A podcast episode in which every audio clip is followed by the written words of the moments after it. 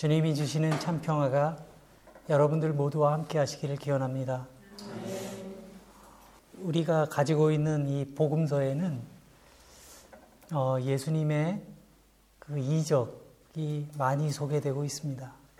어, 그걸 세 보니까 33가지의 기적이 복음서에 기록되어 있는데 그 중에서 마가복음 7장에 나오는 어, 귀머거리와 또 8장에 소경을 고치는 이야기는 사복음서 중에 오직 마가복음에만 기록된 이야기입니다.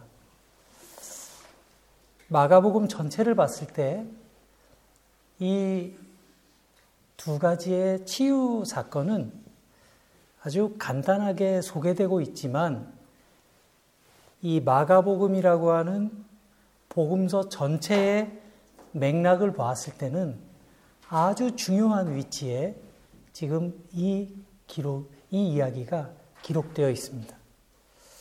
마가복음이 모두 16장으로 이렇게 쓰여졌어요. 복음서 중에서는 가장 짧은 복음서인데 이 마가복음은 어, 제가 지금 이야기하는 건 편집 비평이라고 하는 것입니다. 이 책이 어떻게 구성되어 냐 하는 거예요. 마가복음의 전반부의 절반은 예수님의 공생의 이야기를 기록하고 있어요. 그리고 마가복음의 그 절반의 뒷부분은 십자가 순환에 대한 이야기입니다. 우리가 예수님, 예수 그리스도의 이 중요한 사역을 그렇게 둘로 보죠. 공생애와 십자가 고난. 이렇게 우리가 이해를 할 때 이 기머거리를 고치고 소경을 치유한 이 이야기는 예수님의 이 중요한 두 개의 사역을 연결시켜주는 다리의 역할을 하고 있다. 우리가 그렇게 이해할 수 있는 겁니다. 그리고 어, 이 마가복음에 등장하는 어, 제자들은 다른 복음서와는 좀 다르게 예수님께 꾸지람을 많이 듣습니다. 제자들이 자꾸 혼나요. 이 마가복음에 보면.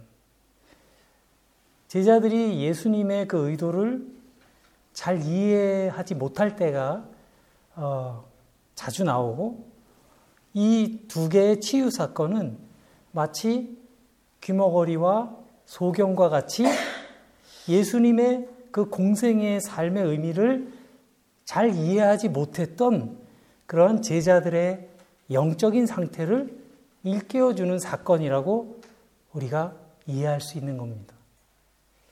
그렇기 때문에 우리는 이 말씀을 그냥 단순히 어떤 어, 신체적인 그러니까 시각 장애자나 청각 장애를 치유하신 사건으로만 보지 않고 보지 못하고 듣지 못하는 우리의 영적인 둔감함을 일깨워주는 그러니까 신앙적인 의미로 이 일을, 이 본문을 이해할 수 있는 겁니다.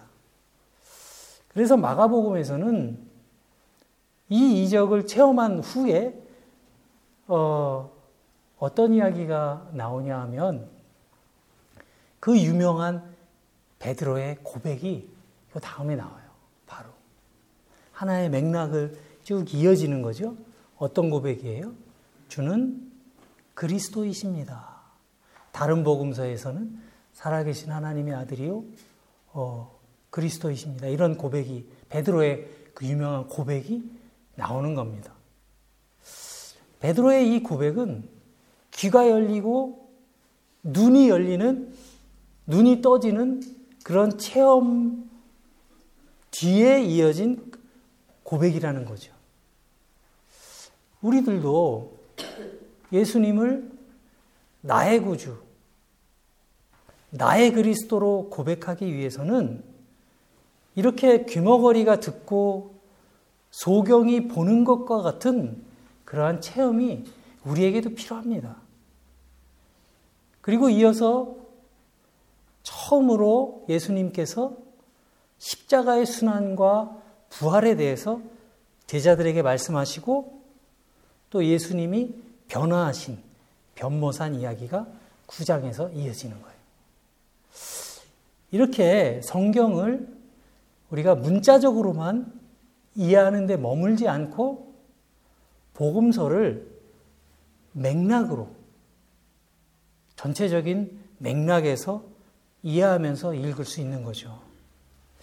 저는 여러분들께서 늘 이제 성경 말씀을 대할 때 이러한 점을 좀 염두에 두고 말씀을 대하시기를 권하고 싶습니다. 주님께서 베세다라는 곳에 이르셨어요. 그런데 그곳에 갔는데 뭐 다른 곳에서도 마찬가지지만 여기에서도 어떤 사람, 들이그 눈먼 사람을 예수님께 데리고 와서 이 사람을 좀 고쳐달라고 하는 겁니다. 여기서 근데 우리가 주목할 거는 예수님의 행동이에요. 예수님이 어, 그 사람들이 데려온 소경을 어떻게 합니까? 말씀해 보면 그 소경의 손을 잡고 마을 밖으로 데리고 나가십니다. 이상하지 않아요? 저는 그런 게 이상해요. 그런 본문을 보면. 왜? 예수님께서는 뭐 다른 사람들처럼 그 자리에서 그 소경을 치유하지 않으시고 굳이 그 사람을 데리고 마을 밖으로 나가신 걸까? 이게 첫 번째 의문이에요. 지금까지 다른 곳에서는 예수님이 한 번도 그러신 적이 없거든요. 로마의 백부장이 찾아와서 자기 병든 딸을 위해서 좀 기도해 달라고 했을 때 그 집에 가지도 않으시고 그 백부장의 믿음을 보시고 말씀으로 치유하셨죠. 우리 잘 알고 있는 이야기입니다. 그런데 이곳에서는 그 소경을 데리고 마을 밖으로 나가셨다고 그랬어요. 여기에는 아주 중요한 이유가 있습니다. 예수님이 그렇게 행동하신 것을 이해하기 위해서는 이 베세다라는 마을이 어떤 곳인지를 알아야 돼요. 이 베세다는 이방 땅이 아니고 유대 땅이었어요. 성경에 보면은 예수님이 이 베세다라는 곳에 이미 여러 번 오셨고 여러 번 이곳에서 이적을 베푸셨어요. 그런데 문제는 이 베세다의 사람들은 예수님을 믿지 않았어요. 그래서 마태복음 11장에 그 보면은 11장 어, 20절에서 22절 말씀을 보면 이렇게 기록되어 있습니다. 예수께서 권능을 가장 많이 베푸신 고을들이 회개치 아니하므로 그때 책망하시되 화 있을진저 고라시나 화 있을진저 벳세다야.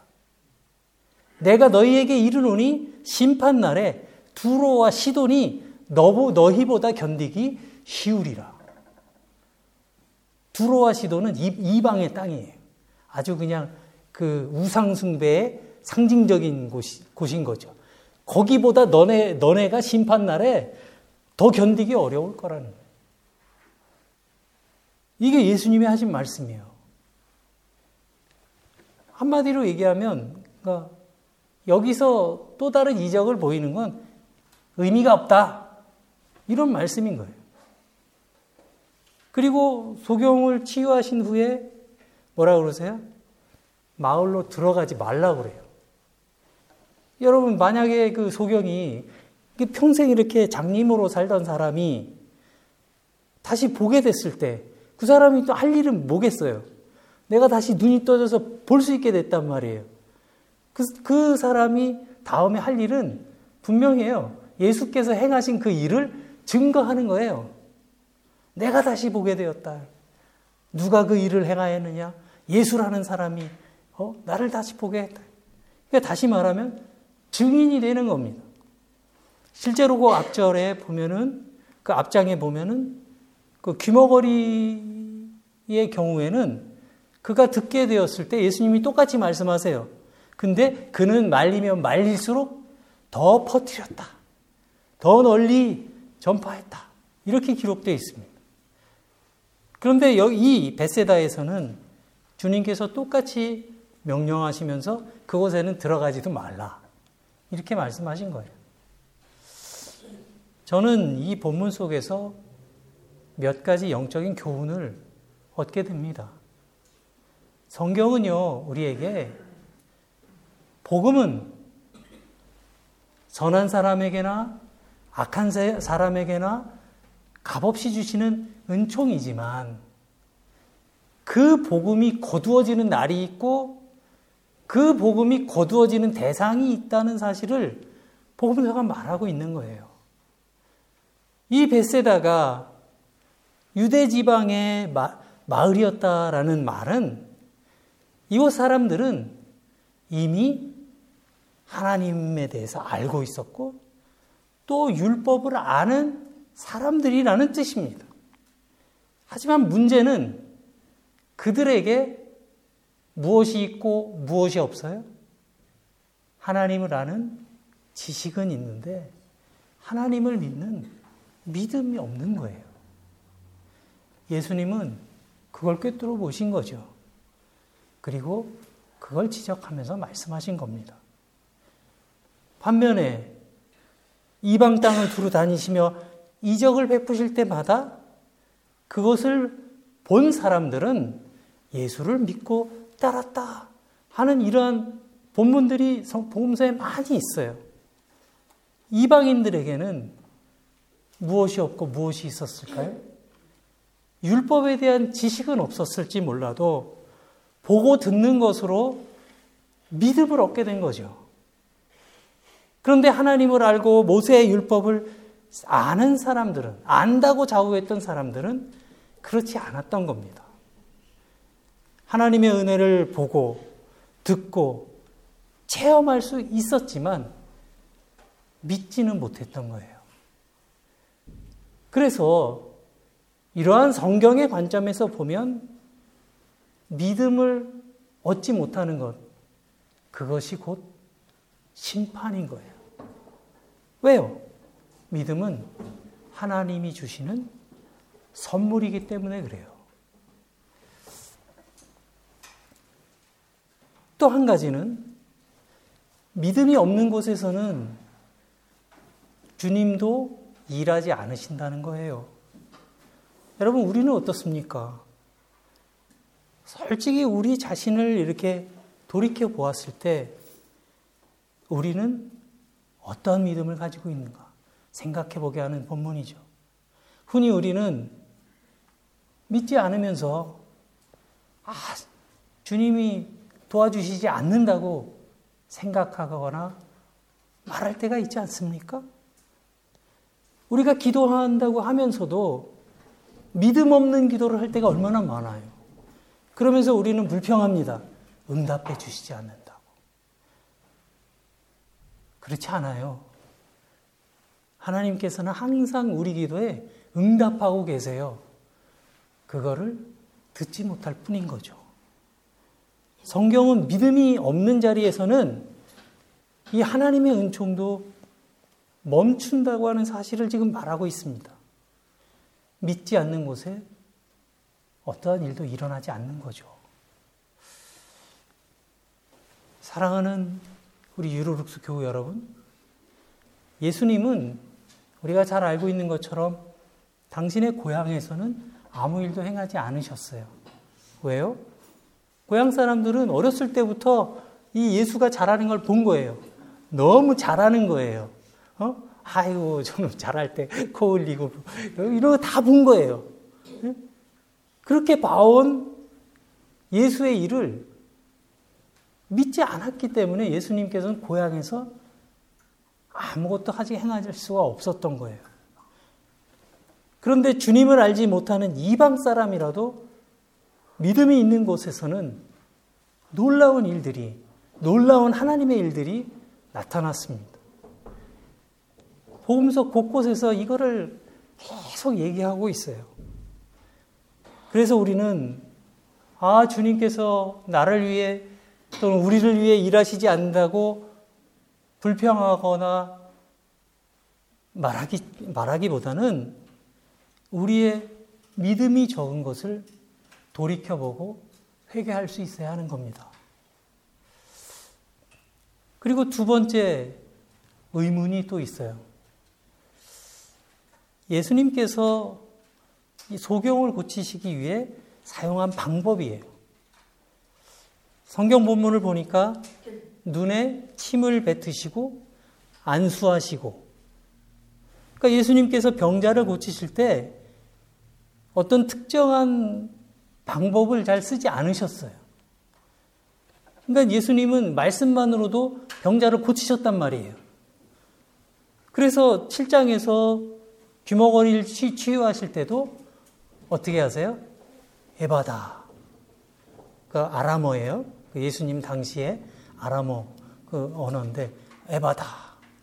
열려라. 그렇게 말씀하시면서 어, 손을 대셨던 것이 전부였어요.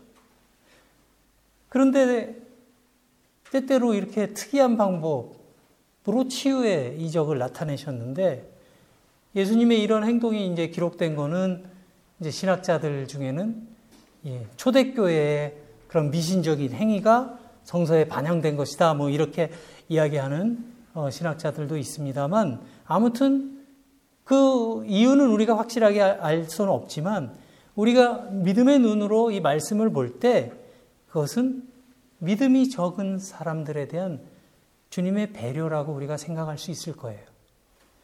믿음 없이 예수님 앞에 나온 사람들에게 분명한 확신과 증거를 주기 위한 거죠. 예수님은 그 사람의 기질과 지식과 그릇과 환경에 따라 모두 다르게 일하셨어요.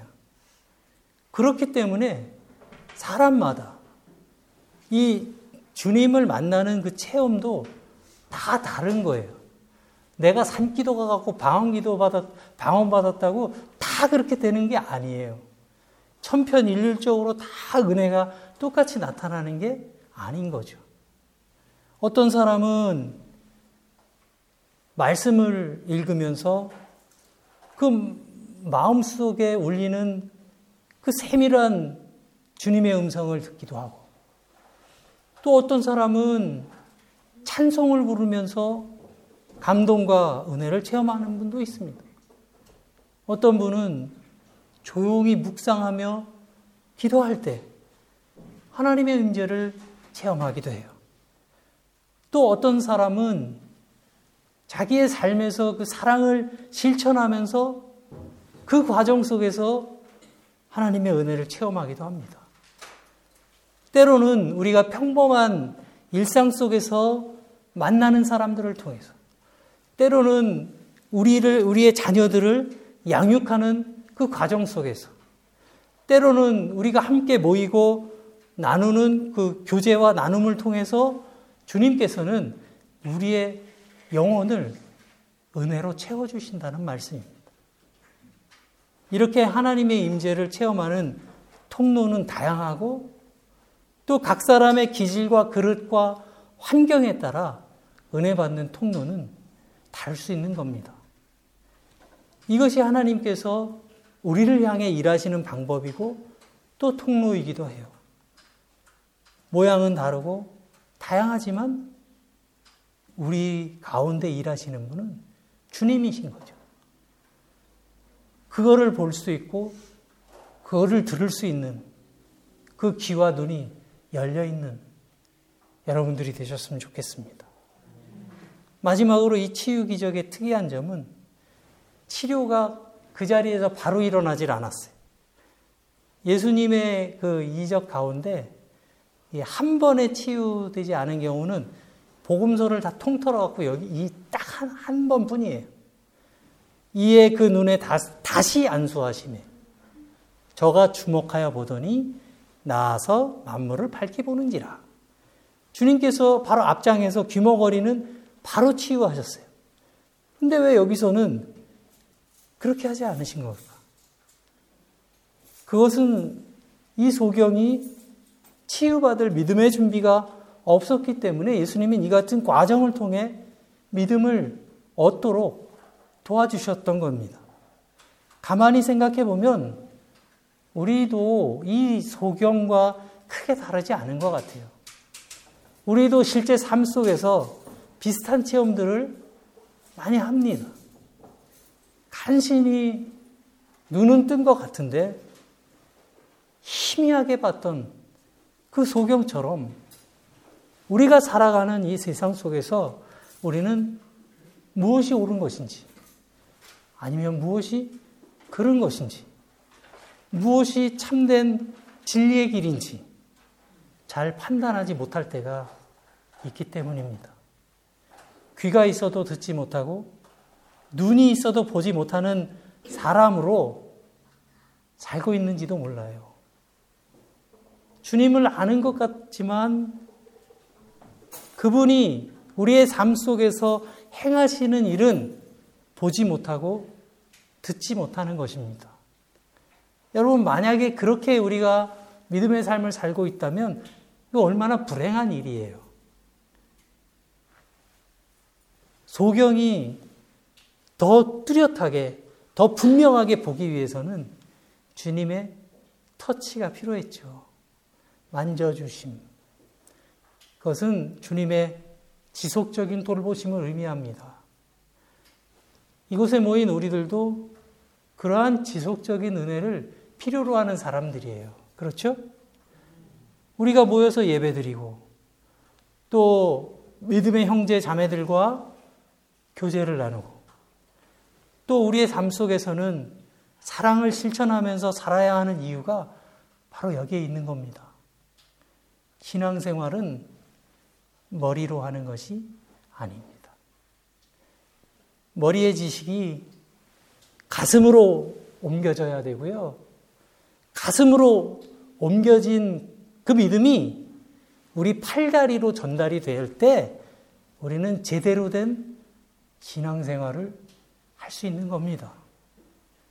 우리가 이렇게 은혜의 삶을 살아갈 때 그때까지 희미하게 보았던 것들을 좀 더 뚜렷하게 확실하게 볼 수 있게 되는 지혜를 얻게 되고 또 삶의 기쁨을 맛보는 은혜를 경험하게 되는 것입니다.